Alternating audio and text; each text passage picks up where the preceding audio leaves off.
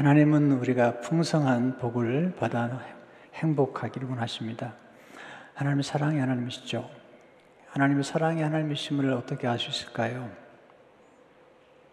사랑한다는 것은 사랑하는 대상이 행복하기를 원하는 것입니다. 우리가 누군가를 사랑한다는 것은 그 사람이 행복하기를 원하는 간절한 마음이죠. 근데 문제는 아담과 하와가 교만과 불순종에 빠져서 그 하나님의 사랑을 받아 누리지 못하게 된 것입니다. 불순종이 있기 전에 교만이 있었습니다.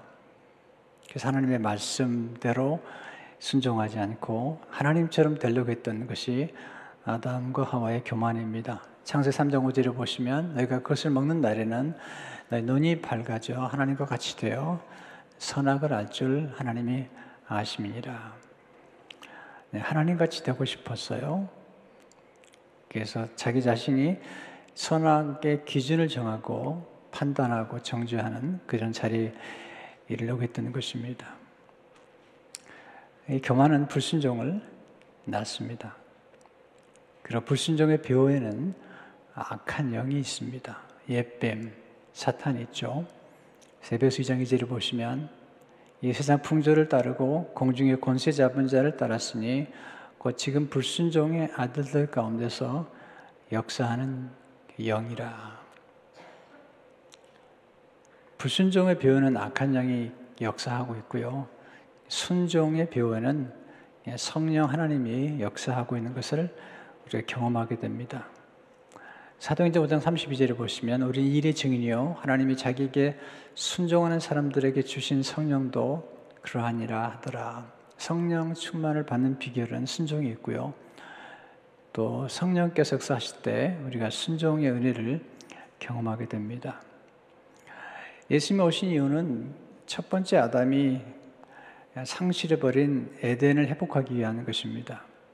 첫 번째 아담은 불순종을 했고요, 예수님은 순종하심으로 우리에게 에덴의 행복을 회복시켜 주시러 오신 것입니다. 로마서 5장 19절에 보시면 한 사람이 순종하지 아니함으로 많은 사람이 죄 있는 것 같이 한 사람이 순종하심으로 많은 사람이 의인이 되리라. 첫 번째 아담의 영향력은 아주 파괴적이었습니다. 그런데 앤드류 머리는 첫 번째 아담의 파괴적 영향력보다도 예수 그리스도의 순종의 영향력이 훨씬 크다는 것입니다. 왜냐하면 첫 번째 아담은 사람이지만 마지막 아담으로 오신 예수님은 하나님이십니다. 그리고 하나님의 아들이시기 때문에 하나님의 아들의 순종이 첫 번째 아담의 불순종한 모든 것들을 상쇄할 뿐만 아니라 더 큰 축복을 가져오게 하신 것임을 강조하고 있습니다. 앤드류 모레는 이렇게 이야기하죠. 아담의 불순종이 인류에게 미친 힘은 컸다. 그리고 그 영향력은 널리 퍼졌으며 우주적이었다. 그러나 주님의 순종은 그보다 더 강한 영향력을 미친다. 우리 순종이란 단어를 좀 불편하게 여기신 것 같아요. 아마 좋지 않은 경험 때문에 그러지 않을까 생각이 되죠. 그래서 목회자로서 이렇게 목회하면서 성도님들에게 순종하십시오 이렇게 말을 잘 못하겠어요. 왜냐하면 교회 생활 하시는 분들이 목회자가 순종하라는 말에 대한 거부감이 강한 것 같고요, 또 어떤 때는 성경적이 아닌 것들을 순종하라고 요구함으로써 불편한 경험을 했던 것들 때문인지 모르겠어요. 그래서 저부터도 순종에 관한 설교가 쉽지 않고 또 자주 하지 않은 것 같습니다. 또 제가 성도님들이나 또 우리 목회자들이나 장로님들에게 쉽게 순종하십시오라는 말을 잘 표현을 쓰지 않습니다. 왜냐하면 그 순종이라는 단어가 가지고 있는 불편함이라는 게 있는 것 같습니다. 근데 가만히 생각해 보면 우리 부모님들이 우리에게 순종하라고 말할 때 그게 불편했던 것 같아요. 제 어머님이 제게 자주 했던 말씀 중에 하나가 겸손해야 된다, 또 정직해야 된다. 자주 말씀하셨는데 자주 말씀하다 보니까 좀 듣기 싫더라고요. 근데 어머니 이제 하나님 나라에 가신 다음에 이렇게 살아오면서 어머니가 말씀하셨던 그 말씀이 그렇게 축복이 되는 거예요.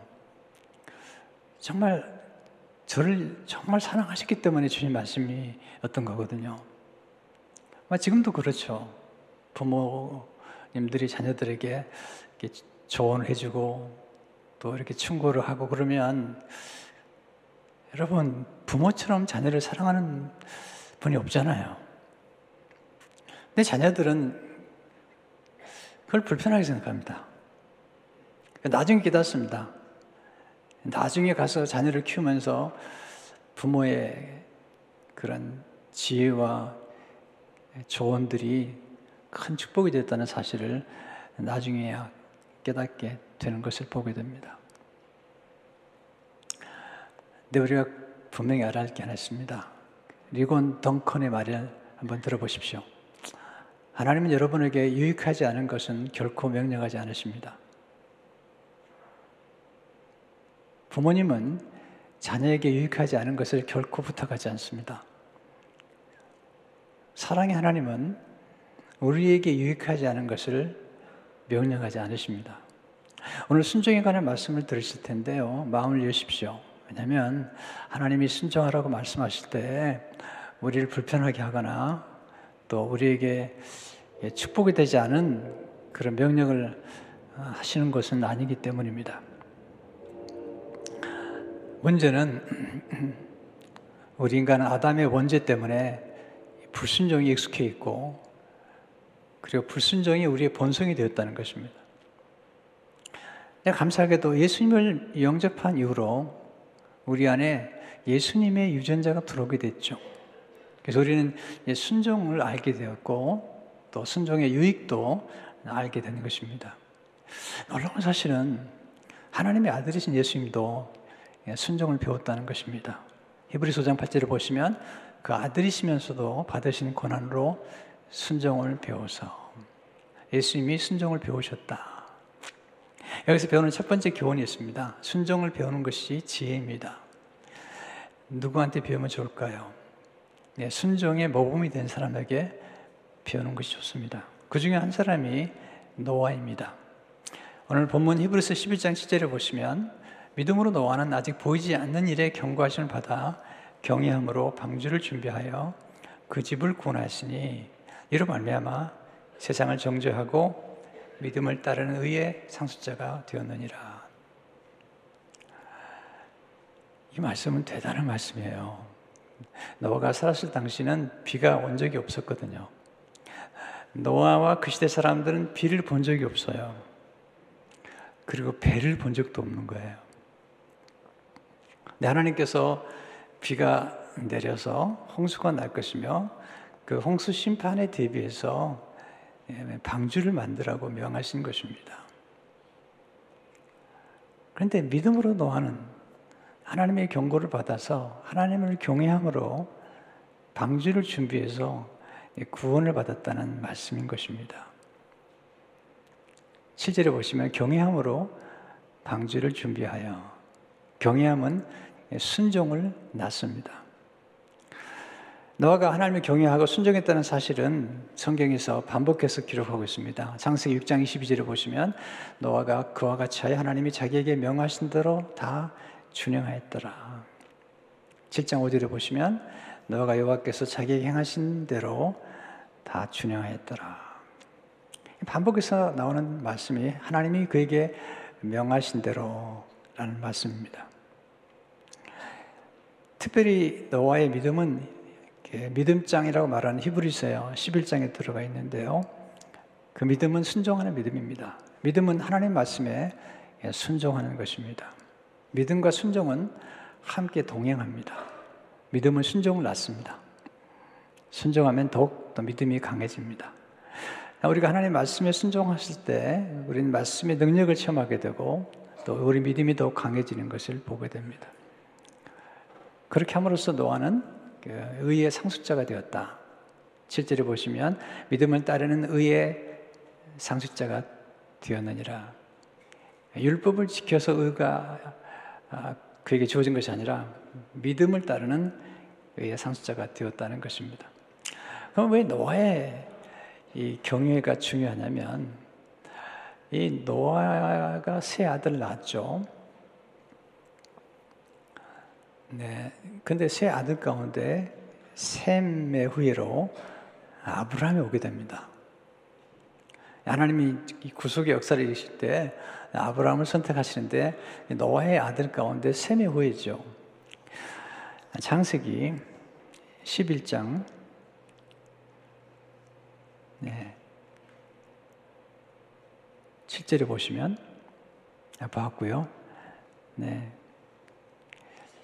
11장 10절과 26절을 보시면 셈의 족보는 이러하니라. 대라는 70세에 아브라함과 나홀과 하란을 낳았더라. 여기 아브라함이라는 이름이 나오는데 굉장히 중요하죠. 왜냐하면 아브라함이 나중에 하나님을 경외함으로 하나님께 영광을 돌리고 믿음의 조상이 되었습니다. 믿음의 조상이 된 아브라함의 삶의 특징 중에 하나가 순종이었습니다.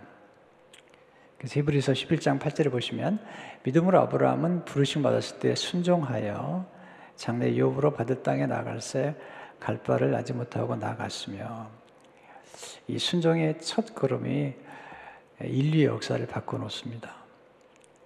아브라함의 순종 때문에 예수님이 오시고 또 우리도 구원을 받게 됐죠.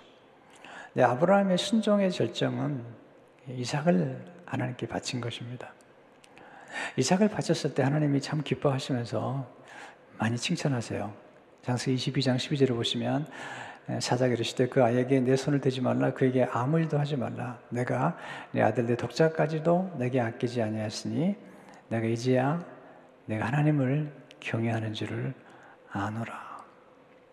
예, 노아가 하나님을 경외했고요, 이제 아브라함이 하나님을 경외했는데 이삭을 바치는 순종, 또 이삭도 순종한 거거든요. 이 순종을 통해서 하나님께서 그를 칭찬하시고 그리고 엄청난 축복을 주시는데요. 창세기 12장 16절에 18절을 보시면 이 축복이 곧 우리들의 축복이 되기 때문에 이 축복은 관심을 가져야 됩니다. 왜냐하면 갈라디아서 보게 되면 믿음의 후손들은 아브라함과 함께 아브라함의 복을 받느니라 말씀하셨어요. 그래서 이 복이 우리의 복이죠. 이르시되 여호와께서 이르시기를 내가 나를 가리켜 맹세하노니 내가 이같이 행하여 내 아들 내 독자도 아끼지 아니하였은즉 내가 내게 큰 복을 주고 내 씨가 크게 번성하여 하늘의 별과 같고 바닷가의 모래와 같게 하리니 내 씨가 그 대적의 성문을 차지하리라.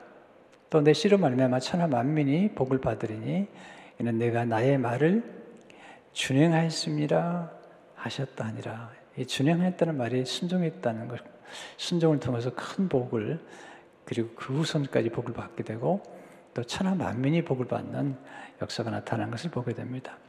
하나님은 이삭에게 나타나셔서 너의 아버지 아브라함이 순종의 사람이었다. 창세기 26장 5절을 보시면 아브라함이 내 말을 순종하고, 하나님이 이삭을 축복하시기 위해서 이삭을 만나신 중에 너희 아버지 아브라함이 순종했다. 이삭은 알죠. 왜냐하면 모리아산에 이삭이 있었고 이삭이 거기서 하나님의 음성을 들었기 때문이죠. 경외함과 순종은 큰 복을 낳습니다. 그리고 경외함과 순종은 후손을 복되게 합니다. 아브라함과 이삭. 경외함과 순종은 새로운 차원으로 들어가게 됩니다. 굉장히 중요한데요. 우리가 살아가면서 깊은 차원, 또 새로운 차원이 있다는 것을 알게 됩니다.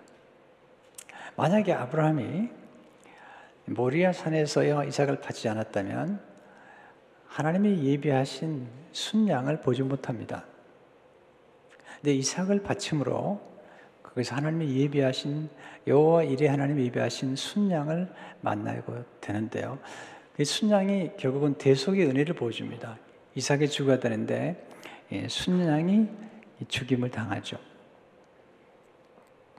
창세기 22장 13절을 보시면 아브라함이 눈을 들어 살펴본즉 한 순양이 뒤에 있는데 불이 풀에 걸려 있는지라 아브라함이 가서 그 순양을 가져다가 아들을 대신하여 번제로 드렸더라. 보세요. 예, 순종했더니 눈이 열렸습니다. 그리고 순양을 보게 됐습니다. 네, 순양이 이삭을 대신해서, 이게 대속예언이잖아요. 대신해서 죽임을 당하고 이삭은 구원을 받은 것입니다. 이 순양이 뭘 의미하는 걸까요? 예수님을 의미하는 거죠. 예수님께서는 이 사건을 통해서 아브라함이 내 때를 미리 보았다. 요한복음 8장 50절에서 말씀하시죠. 너희 조상 아브라함은 나의 때 볼 것을 즐거워하다가 보고 기뻐했느니라. 이삭은 누구의 모형일까요? 예수님의 모형입니다. 이삭도 사실은 죽기까지 복종했잖아요. 그러나 죽진 않았습니다. 하나님께서 순양을 예비하셨기 때문에. 그러나 예수님은 죽기까지 복종하시고 죽으셨습니다. 이게 이삭과 예수님과의 차이죠. 빌립보 2장 8절을 보시면 사람의 모양으로 나타나서 자기를 낮추시고 죽기까지 복종하셨으니 그 십자가에 죽으십니다. 그래서 우리를 대신해서 십자가에 죽으심으로 우리를 구속하시고 우리를 자유케 하시고 우리에게 에덴의 축복을 회복시켜 주신 것을 보게 됩니다. 두 번째 배우는 교훈은 순종은 구속의 비밀입니다. 불순종은 거역하는 것입니다. 그런데 놀라운 것은 불순종하게 되면 받은 복이 상실하게 됩니다. 아담도 그랬고요. 또 사울 왕 같은 사람도 마찬가지죠. 겸손과 순종은 받은 복을 지키고 누리는 그릇입니다. 반면에 교만과 불순종은 받은 복을 상실하게 만드는 깨진 그릇입니다. 중요한 것은 순종의 사람들이 노아도 아브라함도 또 모세도 다윗도 순종의 사람들이잖아요. 또 예수님도 순종하셨고요. 순종의 비밀이 어디 있을까요? 순종이 참 좋다는 걸 알아요. 순종하면 복을 받고 또 하나님 앞에 쓰임받고 또 자녀도 잘 되는 것을 알겠는데, 그럼 어떻게 하면 순종할 수 있을까요? 첫째로 하나님 아버지를 사랑함으로 순종하게 됩니다. 순종의 비밀은 사랑이 있습니다. 우리는 사랑하는 것만큼 순종할 수 있습니다. 순종하는 것만큼 또한 더욱 사랑할 수 있습니다. 순종은 사랑에서 나오는 것입니다. 그리고 순종하게 되면 하나님의 사랑의 길로 들어가게 되죠. 앤드류 모레는 이렇게 기록하고 있습니다. 순종은 사랑에서 나오며 사랑에 의해 감동된다. 그리고 이 순종은 하나님의 사랑으로 들어갈 수 있는 길을 열어준다. 순종은 사랑받고 사랑하고 사랑받는 비결입니다. 성경에 보면 아내는 남편에게 순종하라. 교회가 그리스도에게 순종하듯 아내는 남편에게 순종하라. 그 말씀이 나온 이유는 뭐냐면 순종을 통해서 아내에게 복이 임하고 그리고 순종을 통해서 사랑을 받기 때문이죠. 그래서 축복이라는 것은 순종하는 아내를 통해서 가정에 임하는 것을 보게 됩니다. 그래서 결혼 치료할 때마다 늘 제가 반복해서 신부에게 순종하라고 말씀을 하죠. 물론 남편이 사랑하는 것도 어렵습니다. 왜냐하면 그리스도에게서 교회를 위해 몸을 주신 것 같이 남편도 아내를 그렇게 사랑해야 되기 때문에 순종도 사랑도 어려운 것이죠. 그러나 성경에 보면 이 순종의 비밀은 거듭 사랑이라는 사실을 보여줍니다. 요한복음 14장 15절을 보시면 너희가 나를 사랑하면 나의 계명을 지키리라. 또 요한복음 14장 21절을 보시면 나의 계명을 지키는 자라야 나를 사랑하는 자니 나를 사랑하는 자는 내 아버지께 사랑을 받을 것이요 나도 그를 사랑하여 그에게 나를 나타내리라. 앤드류 모레는 이렇게 말합니다. 주님께서는 이 순종이 사랑하는 사람에게만 가능하다는 것을 말씀하신다. 주님 이러한 가능성을 말씀하심으로써 순종을 지극히 영광스러운 위치로 높이셨다. 네, 사랑의 순종의 비밀입니다. 두 번째로 하나님 아버지의 뜻을 이루시는 것을 기뻐하심으로 예수님이 순종하셨습니다. 아버지의 뜻을 이루는 기쁨, 이게 이제 순종의 기쁨입니다. 시편 40편 8절을 보시면 나의 하나님이여 내가 주의 뜻 행하기를 즐겨오니 주의 법이 나의 심중에 있나이다 하였나이다. 네, 주의 뜻 행하기를 즐거워했습니다. 네, 순종은 기쁨을 낳습니다. 우리가 경험해보면 알지만 이 불순종하면 불안하죠. 예수님이 이 땅에 하나님의 뜻을 이루게 오셨어요. 요한복음 38절을 보시면 내가 하늘에서 내려온 것은 내 뜻을 행하려 함이 아니요 나를 보내신 이의 뜻을 행하려 함이니라. 히브리 10장 9절을 보시면 그의 말씀하시기를 보시옵소서 내가 하나님의 뜻을 행하러 왔나이다. 하나님의 뜻이 뭐죠? 예수님에게 있어서 영혼을 구원하는 것입니다. 영혼을 추수하는 것입니다. 예수님은 영혼을 구원하는 것을 양식처럼 여기셨어요. 양식, 곧 음식을 먹는 기쁨. 예수님은 먹는 걸 아주 중요하게 생각하셨어요. 그래서 제자들과 늘 함께 음식을 나누시면서 그들을 가르치시고 그들과 교제하시고 그들과 깊은 사랑을 나누셨습니다. 먹는 게 중요합니다. 왜냐하면 먹는다는 것은 그냥 먹는 걸 넘어서 거기에 깊은 교제가 있고 또 거기서는 기쁨이 있기 때문입니다. 예수님께서 사마리아 여인을 구원하시면서 너무 기뻐서 음식 먹는 것까지도 잊어버릴 정도입니다. 제자들이 묻습니다. 음식 드십시오. 예수님께서 말씀하시죠. 요한복음 4장 34절에서 30절을 보게 되면 예수께서 이르시되 나의 양식은 나를 보내신 이의 뜻을 행하며 그의 일을 온전히 이루는 이것이니라. 너는 넉 달이 지나야 추수할 때가 이르겠다 하지 아니하느냐. 그러나 나는 너에게 이르노니 너의 눈을 들어 밭을 보라. 희어져 추수하게 되었도다. 거두는 자가 이미 싹도 받고 영생에 이르는 열매를 모나니 이는 뿌린 자와 거두는 자가 함께 즐거워하게 하려 함이라. 하나님의 뜻을 이룰 때 즐거워하게 되는데 그 하나님의 뜻이 뭐냐면 영혼을 구원하는 것입니다. 영생을 얻도록 영생에 이르도록 사람들을 전도하고 제자로 삼고 선교하는 이 일, 이게 아버지께서 원하시는 가장 고귀하고 복된 일입니다. 교회가 왜 존재합니까? 영혼을 구원하고 제자를 삼고 선교를 하기 위해서 존재하고 그럴 때 가장 큰 기쁨을 누리게 됩니다. 아이들을 교육하는 것은 장차 장성해서 훌륭한 인물들이 되어서 하나님의 뜻을 이루고 하나님의 선교의 또 하나의 역군이 되는 그런 역할을 감당하기 위해서 우리가 자녀들을 양육하는 것입니다. 세 번째, 하나님 아버지를 신뢰함으로 순종하셨습니다. 우리가 순종할 때는 그냥 하는 게 아니죠. 신뢰하기 때문에 순종하는 것입니다. 순종은 하나님께 온전히 맡기는 것입니다. 순종은 우리 생명까지 맡기는 것입니다.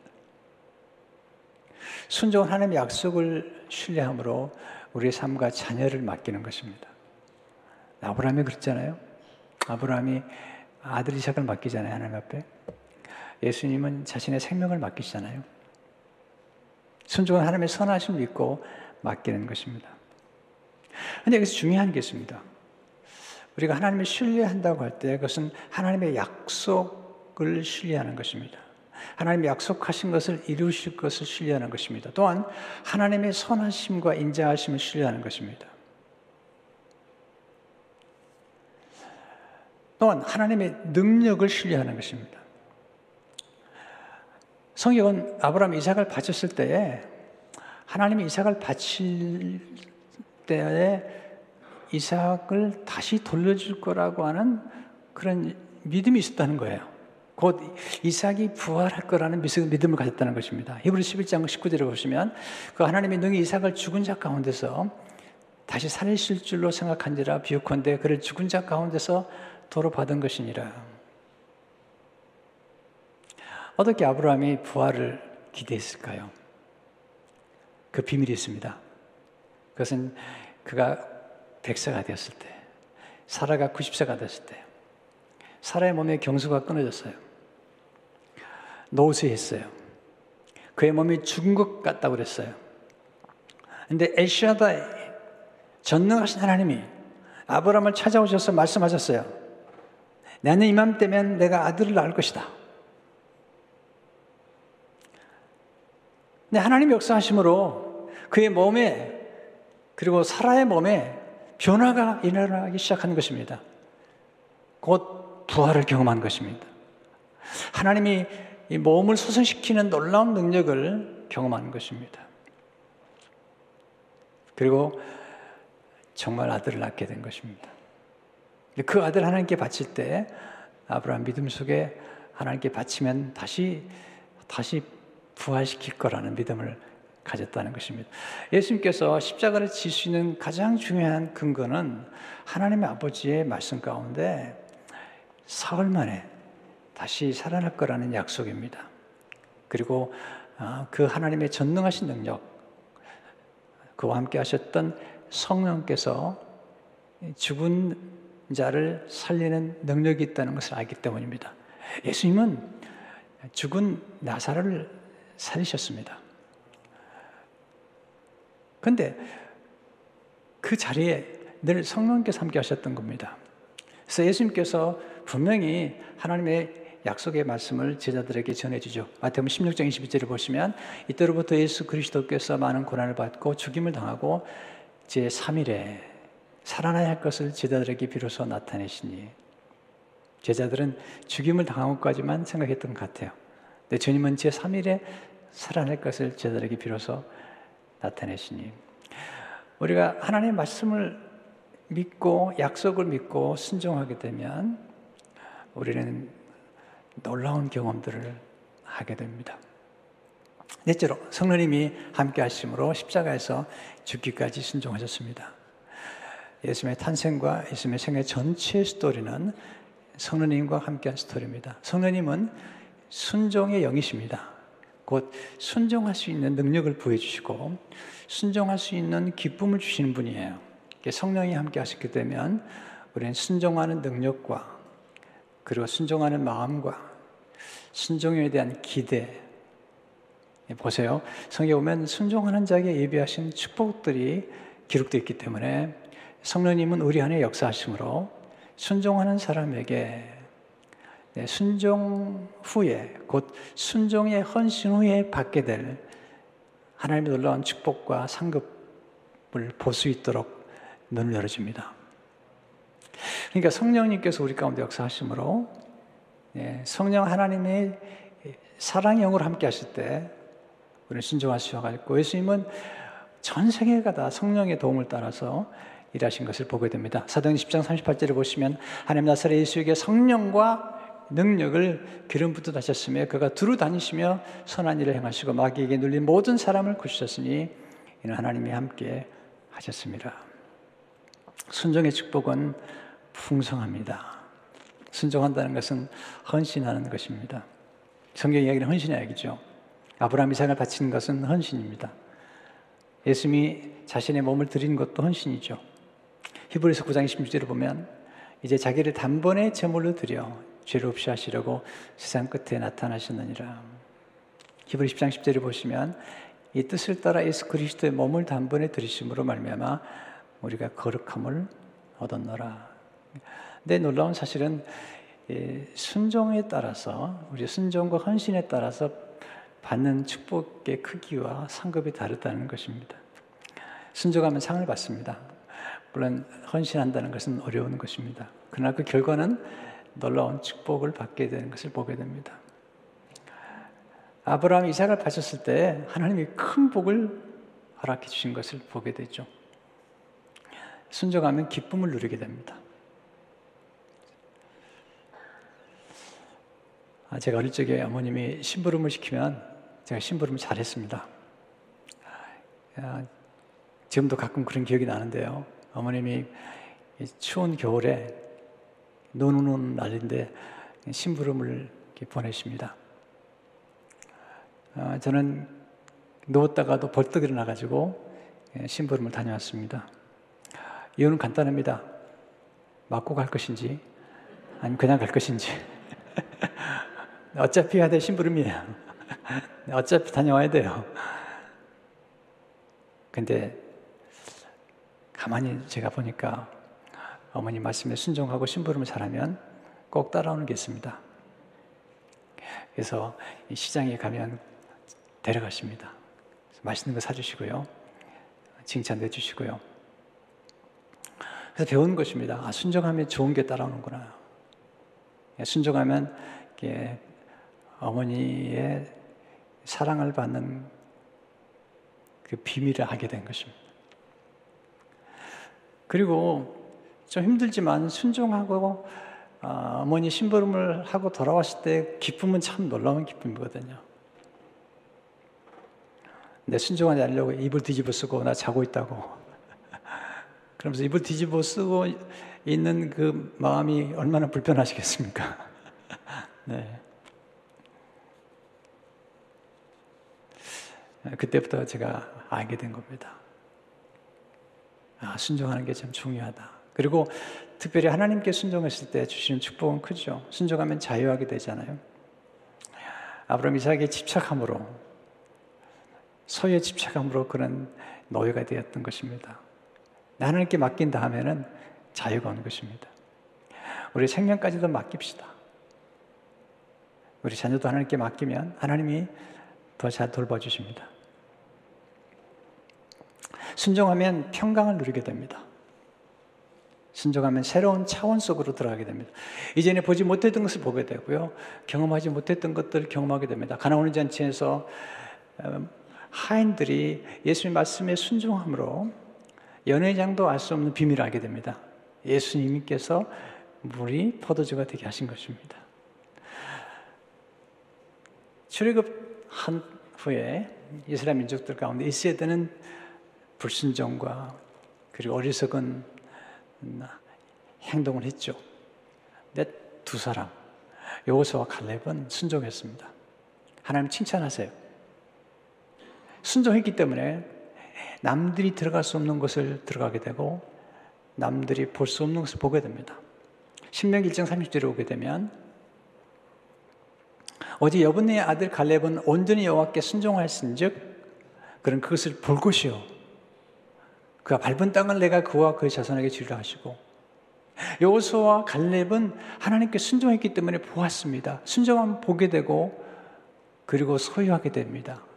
그리고 들어가게 됩니다. 영혼은 안식에 또한 들어가도록 우리 인도해 주신 것들을 보게 됩니다.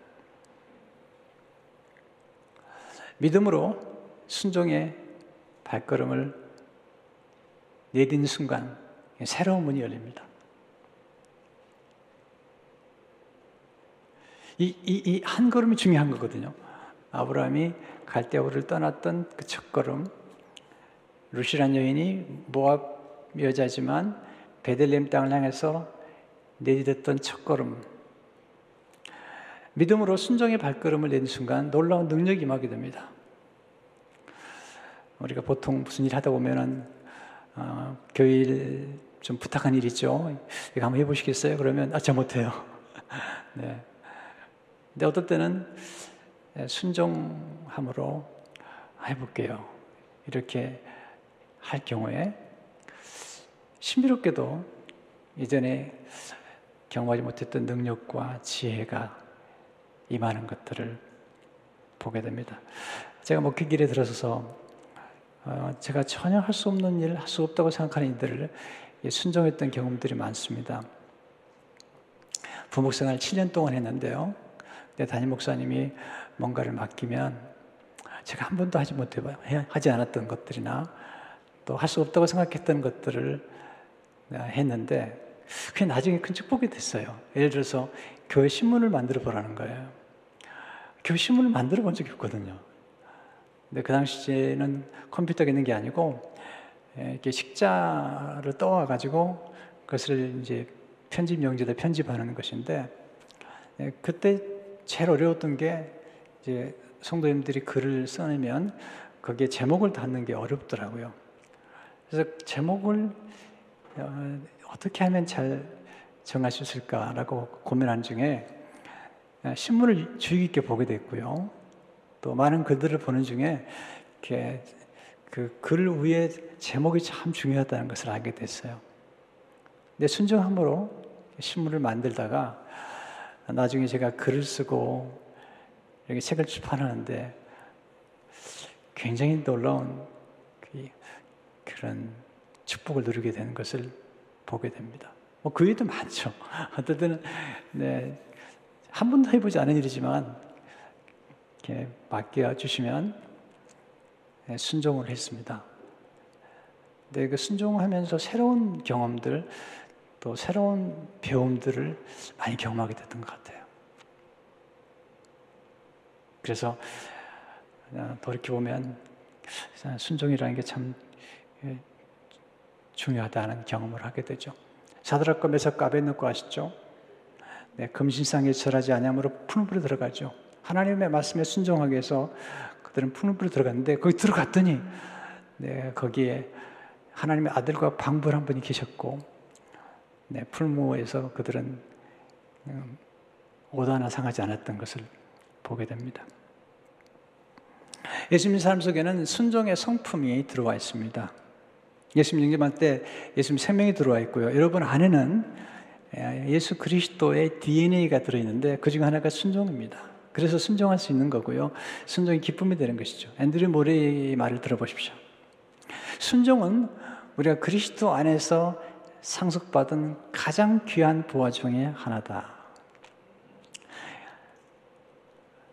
뿐만 아니라 하나님 우리 안에 성령님을 보내주심으로 그 성령님이 하나님의 아버지의 사랑을 우리 마음에 부어주심으로 우리가 사랑으로 순종할 수 있는 길을 열어주신 거예요. 로마서 5장 5절을 보시면 제가 정말 좋아하는 말씀이고 자주 묵상하는 말씀이죠. 한번 같이 읽어보겠습니다. 시작. 소망이 우리를 부끄럽게 하지 아니하면 우리 계신 성령으로 말미암아 하나님의 사랑이 우리 마음에 부음받아 되매니.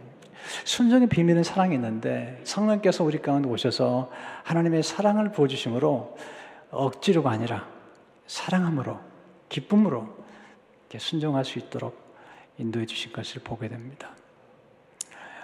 여러분 순종은 정말 좋은 것입니다. 순종을 통해서 우리가 구원을 받았고요. 예수 그리스도의 구속의 은혜를 받았고 순종을 통해서 우리는 생각할 수도 없었던 경험들 축복들, 자유함들 누리게 됩니다. 성도 여러분, 노아처럼, 아브라함처럼, 우리 예수님처럼 순종하는 가운데 풍성한 축복을 누리시기를 주의 이름으로 축원합니다. 하나님 아버지 감사합니다. 오늘 주신 말씀이 우리에게 영혼의 양식이 될 뿐만 아니라 우리의 삶을 인도하는 소중한 말씀으로 축복해 주시고 불순종의 길을 걸어가는 것이 아니라 순종의 길을 걸어가므로 순종의 영이신 성령님께서 우리 성도님과 함께 해주심으로 순종의 기쁨, 순종의 축복 또한 순종을 통해서 새로운 차원 속으로 들어가는 놀라운 은혜를 경험하도록 인도해 주옵소서. 순종함으로 우리뿐만 아니라 우리 자녀들이 복을 받고 우리를 통해서 만민이 복을 받는 그런 축복의 역사가 있도록 도와주옵소서. 예수 이름으로 기도합니다. 아멘.